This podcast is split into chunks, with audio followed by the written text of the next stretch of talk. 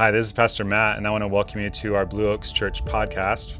At the end of this episode, feel free to download our Blue Oaks Church app where you'll be able to access resources, events, and ways to get connected at Blue Oaks and in the community. Uh, the app is the easiest way to share this content with a friend, and it's the easiest way to keep up with everything going on around Blue Oaks. Most importantly, though, I just hope that you enjoy this episode and it inspires you to take your next step in your faith journey. This week, we get to learn about treasures and treasuring from Jesus in the Sermon on the Mount, the greatest teaching of all time. Now, there are some religious traditions that say our problem is we have desires and we get attached to stuff, and that leads to suffering. So we should learn to not desire anything. That the road to the good life is about the elimination of desires. Jesus doesn't say that. Jesus doesn't say you shouldn't have treasures. People sometimes misunderstand Christianity as being anti treasure. Uh, Jesus' claim is everyone has treasures. Human beings are, by nature, treasuring creatures. God made us that way. A treasure is something you seek to keep because of the value that you place on it. You know, we see this in children when they're uh, treasuring their stuffed animal or their ratty old blanket.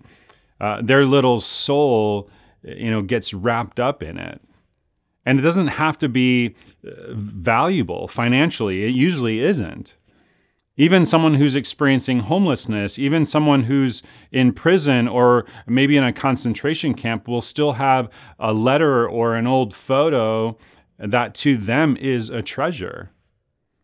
If someone you love dies, you know, some worthless article of clothing or a pair of old tennis shoes that belong to them becomes a treasure to you. Treasuring is a deep and wonderful part of what it means to be human. And we each decide what it is that we are going to treasure. So maybe for you, you treasure your house or your car or your clothes or your reputation or your grades or power or achievement or talent or beauty. You know, maybe it's expensive. Maybe it wouldn't be worth anything to, anyone but you. But you have treasures. And Jesus says, be real careful. Be real careful about what you treasure, because wherever your treasure is, there your heart will be also. Your treasure is what shapes you. You see, Jesus doesn't say, don't treasure anything. He says, don't treasure the wrong thing. Don't wrap your eternal heart around earthly treasures. And it's not because they're bad, but because they won't last. They're temporary.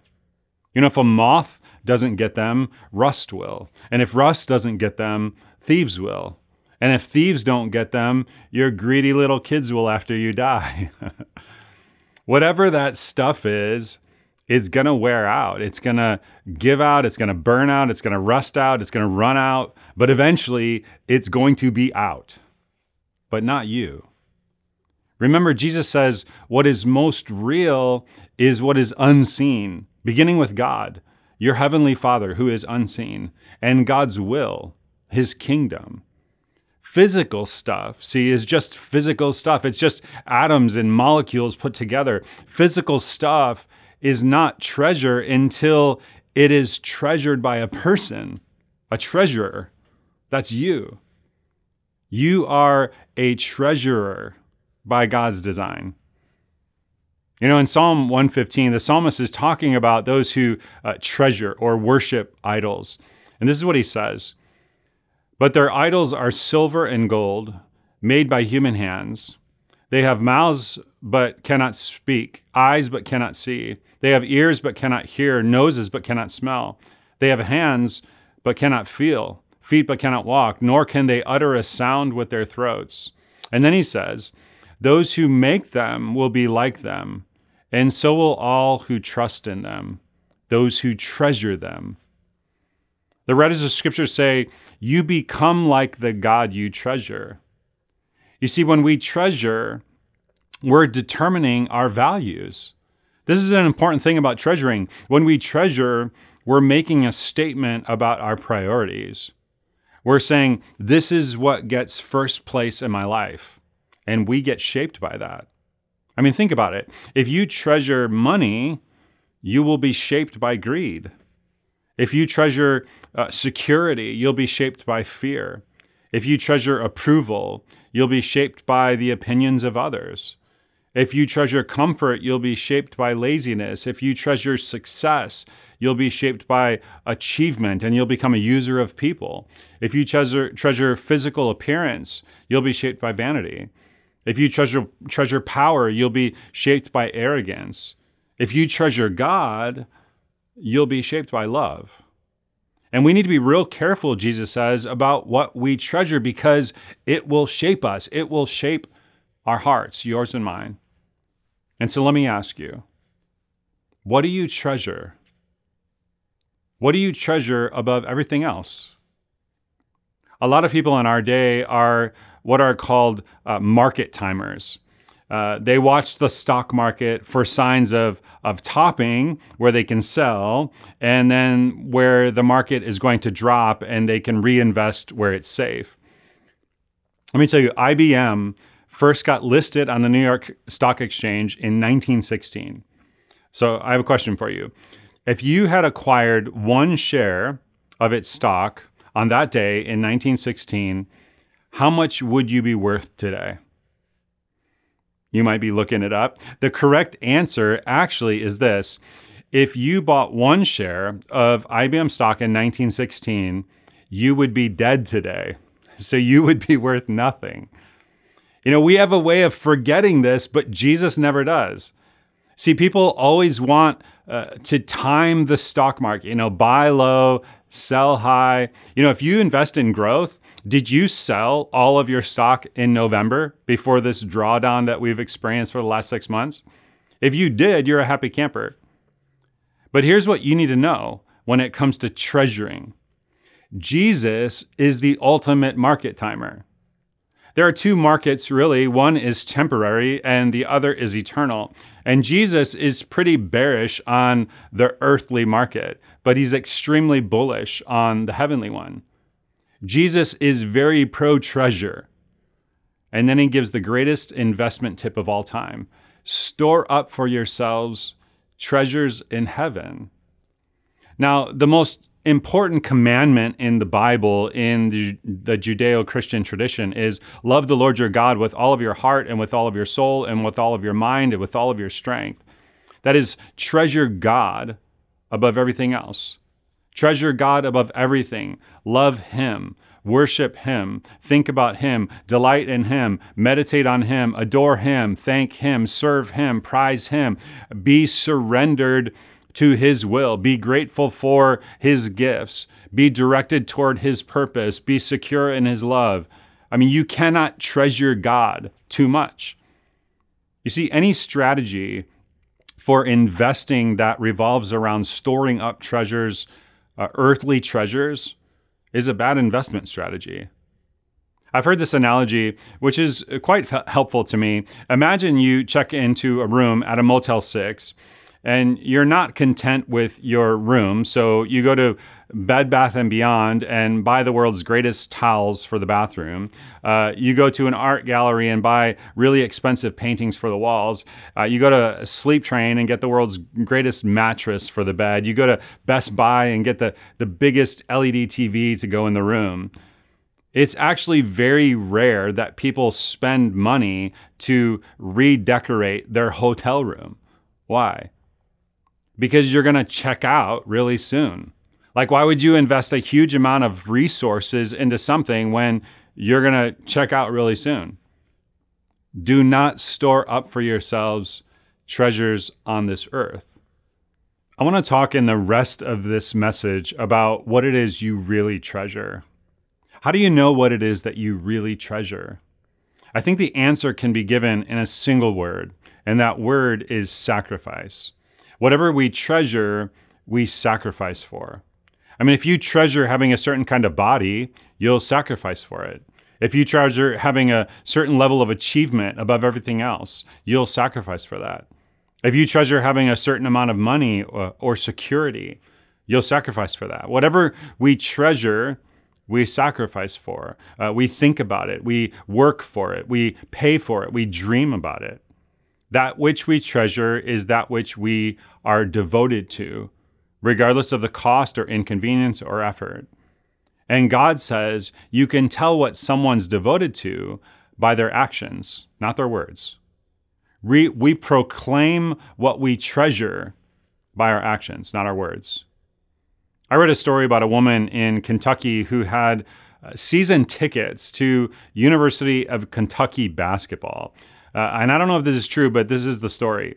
Uh, she was at Rupp Arena for the biggest game of the season. They call it the Dream Game. It's the biggest basketball game of the year between the University of Kentucky and the University of Louisville. Um, this woman was sitting by herself with an empty seat next to her. No one was sitting next to her in the in the seat. Now, in Rupp Arena, you can barely find a seat at a regular season game because basketball is such a big sport. But for this game, the dream game, an empty seat is just unheard of. And so the guy sitting next to this woman asked, like, how is it that there's an empty seat next to you? She said, Well, here's the deal. For 28 years, my husband and I were season ticket holders. For 28 years, we never missed a game. That's his seat. But my husband passed away. The guy said, Well, why didn't you invite someone to come with you, like a friend or a relative or something? She said, They're all at my husband's funeral. uh, I don't know if it happened or not, but if it did happen, we know what she treasured. Her life proclaimed it real loud. And so does yours, and so does mine. We proclaim what we treasure by our actions, not our words. And sacrifice is the language of treasuring. Whatever you give your heart to, you will sacrifice everything for. Which brings me to a real serious question What is it that you sacrifice for? Would you just reflect on that for a moment? What do you sacrifice for, really? You know, a college student claims to be a Christian. Uh, the truth about him is he's consumed by his desire to be accepted by his peers. He's consumed by his desire to be liked by his teachers and his family and his friends, and he's sacrificing his integrity. His primary concern is to gain the approval of people. He sacrifices his own integrity and his own opinion to be able to manage other people's impressions of him. You know, he parties on the weekend to gain the approval of his friends, even though he believes it's wrong. He goes to church on Sunday to gain the approval of his family, even though he feels guilty there. He cheats on classwork to gain the approval of his teachers and coaches. He sacrifices the freedom of saying what he really thinks and worships before the opinions of other people. He treasures the opinions of other people. The truth is, he's placed his friends and family and church and ultimately God on the altar and is sacrificing them to his true God, approval. Maybe that's your altar. Maybe you treasure comfort. You know, a lot of people in churches all across the country do. Comfort is not much of a God, though. And if that's what you're devoted to, security or comfort, you may not think of yourself as really sacrificing, but you are. You're sacrificing your growth. You're sacrificing risk. You're sacrificing learning and faith and generosity and passion. You've placed on the altar the adventure of what could be your life, and you've offered it to the God of ease and security and comfort. You see, you're tempted. I'm tempted. We all are to treasure something beyond God. Maybe it's sex. Maybe it's a, a desperate need for another relationship. Maybe it's a substance. Maybe it's a position. Maybe it's your physical appearance. Maybe it's more than one of these. Maybe you have a bunch of altars. But the writers of Scripture say, treasure God and God alone. Treasure Him above all else. You know, a great passage I want to read is Romans 12 1. Uh, the, the idea of sacrifice is very uh, important in Scripture. In the Old Testament, people were to bring sacrifices to God. They were literally to bring an animal sacrifice for the atonement of sin. Uh, that was their act of worship. But then Jesus came and he satisfied the need for sacrifice. He satisfied the need for atonement. And now in Romans 12, this idea of sacrifice gets applied not just to uh, periodic acts, but to our whole lives. Look what Paul says, Romans 12:1. Therefore, I urge you, brothers, in view of God's mercy, to offer your bodies as living sacrifices, holy and pleasing to God. This is your spiritual act of worship. Just a couple of points on this verse. First of all, Paul uses the word offer. Uh, I want you to offer your body. He's using a technical term here that was used in the Old Testament. Uh, the word Paul uses was used in the Greek uh, translation of the Old Testament to talk about when you place a sacrificial object on the altar. Because once you put it on the altar, it doesn't come off. It's not yours anymore, it belongs to God. Paul says, I want you to do that with your lives. Present your bodies, yourselves, as a sacrifice that's living. And this is an interesting phrase when you think about it a living sacrifice. In the old system, of course, the sacrifice is dead. And here's part of the deal a dead sacrifice just lays on the altar. But imagine what a living sacrifice might do. Like a living sacrifice knows what's coming. A living sacrifice would be tempted to say, I'm getting down. And part of what Paul is saying is the sacrifice of your life and my life must happen again and again and again every day. Every morning when you get up, you say, Okay, God, I place my will and my struggle with sin and my possessions and my desires and my relationships, I put them on the altar. They're not mine anymore. My life is a living sacrifice offered up to you. Paul says, This is your spiritual act of worship. And he uses the word that can be translated worship, it can also be translated service. It's because there's an intrinsic connection between worshiping and serving. This word can be translated either way. That which you truly worship in your heart is that which you serve with your whole life. That which you treasure in your heart is that which you serve with your whole life. So, the question you need to wrestle with today is do you sacrifice for God? Because I'll guarantee you, whatever you treasure above all else, you sacrifice for. Maybe you treasure getting into the right school or the right job. You will sacrifice for that. Maybe it's being liked by a certain group of people. People will sacrifice for that. Maybe it's having more than you need in your financial portfolio. People will sacrifice for that. Maybe it's success or achievement. People will sacrifice for that. I want to talk in the minutes that remain about how to make every day a kind of living sacrifice to God. And we'll get into that in just a moment. A living sacrifice. It's an interesting phrase, isn't it? To be a living sacrifice is to be fully available to God. And that's, and that's why Paul is saying the sacrifice of your life and my life must happen again and again every day. In that daily practice, we give up something in exchange for something that's worth infinitely more.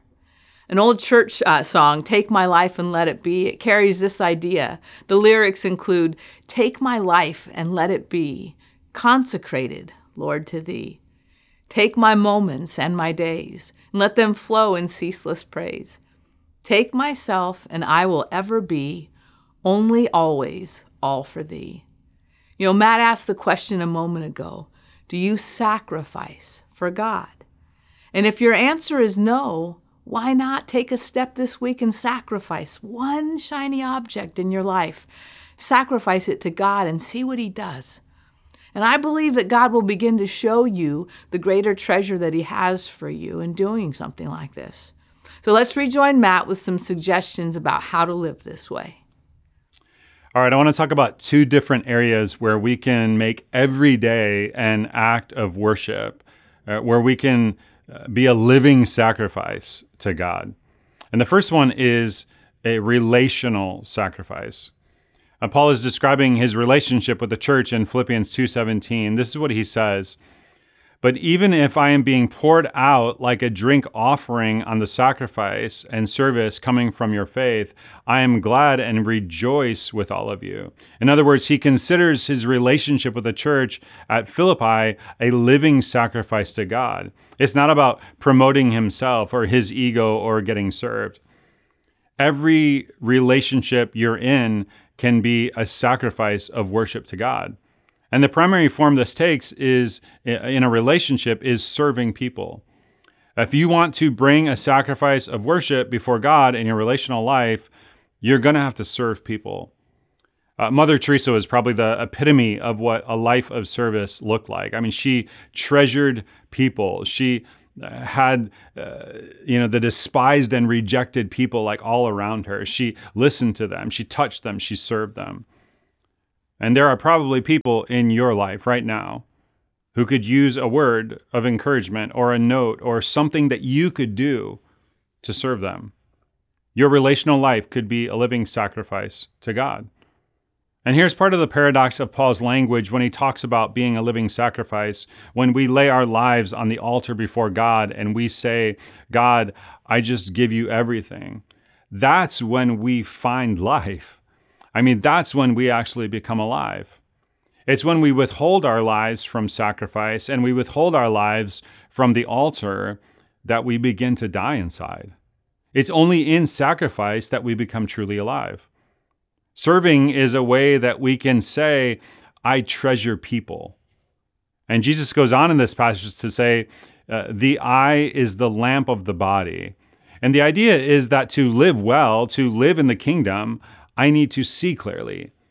I need to see uh, the worth of things clearly. You see, uh, like greed and consumerism and like chronic discontent and a lack of generosity, they make me look uh, at the world wrongly. Instead of, instead of looking at what I have and being grateful, instead of looking at people in need and being generous, instead of looking at God and being confident and secure, I look at what others who have more than I do have and I get envious. And that's the darkness. And here's the deal all day long, we walk through this world filled with what God treasures most, and that's people. You know, other gods in the ancient world used people. Only the God of the Bible treasures people. You are treasured by God. Like God is so determined to treasure you that he sent Jesus to live and to teach and then to die on a cross for you. And not just for you, every human being has an invisible price tag, eternal image of God worth the life of God's Son. You see, life in the kingdom of God means treasure people and use money. You know, life in the kingdom of this earth means treasure money and use people. And the deepest desire of the human heart is to be treasured.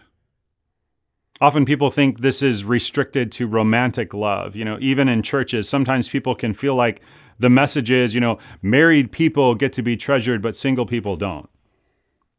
And I just want to say this real clearly God treasures you, married, single, divorced, separated, rich, poor, black, white, atheist, Christian, Muslim, Buddhist, gay, straight, young, old, happy, sad. The God of the universe treasures you. Then through Jesus, he commands us to treasure what he treasures. Jesus gives a profound piece of spiritual direction here. He says, For where your treasure is, there your heart will be also. In other words, be careful about what you invest your treasure in because whatever it is, your heart will get wrapped up in it as well. So you can actually invest your treasure in people, and your heart will be there as well. So your life can be an everyday act of worship through your sacrifice for relationships. All right, the second way that you can be a living sacrifice to God is through your sacrificial generosity. Uh, Paul makes this amazing statement in Philippians 4:15. He's writing to the church. Moreover, as you Philippians know, in the early days of your acquaintance with the gospel, when I set out for Macedonia, not one church shared with me in the matter of giving and receiving except you only. He just commends them for their sacrificial generosity. Then look at verse 18.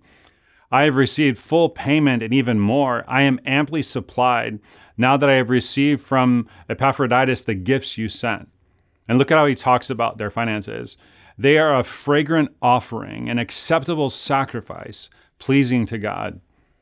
He says the way you handle your money is a living sacrifice. Every week, my wife and I give a sacrificial offering to God. You know, when we worship, we acknowledge the fact that God is such a generous and gracious and giving God. And so we give to him like we give him our attention we give him our our time we give him our worship and our praise but we don't just want giving to God to be just about what we do for an hour each week in a service like this. It's to be an expression of the fact that uh, we're going to give our whole lives to Him.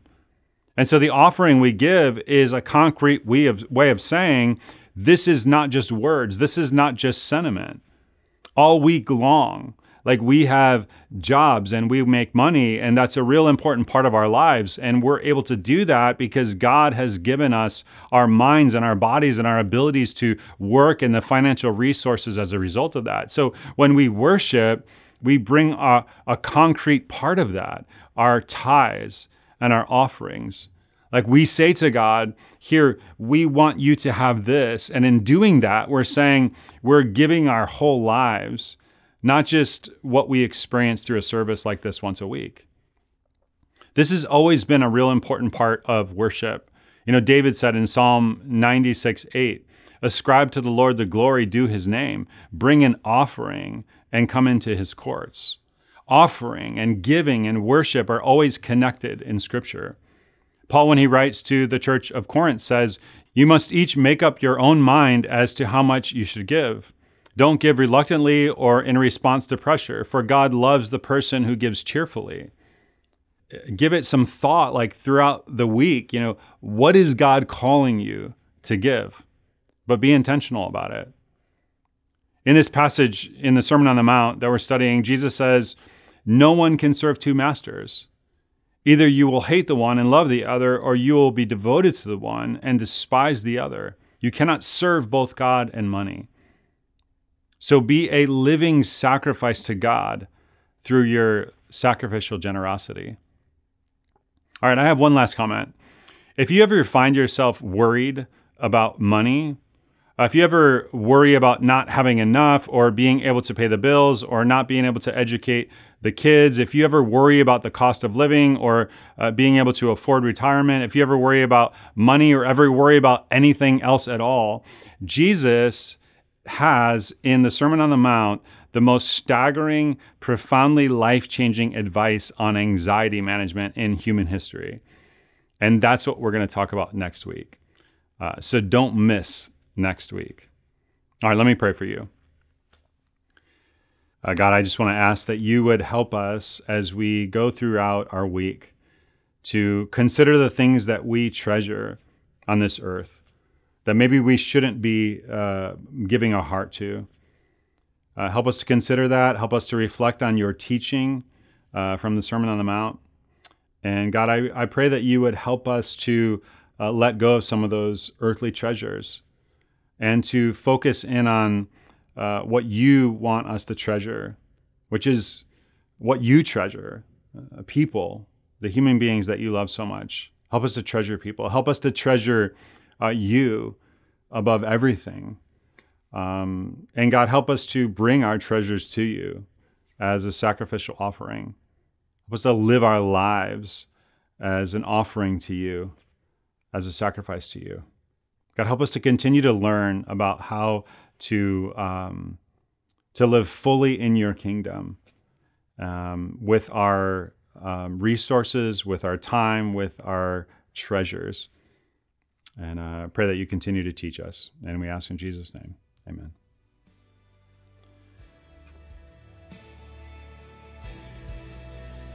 Hey, once again, thanks for listening. We hope you found something in this week's message to take away and apply to your life this week.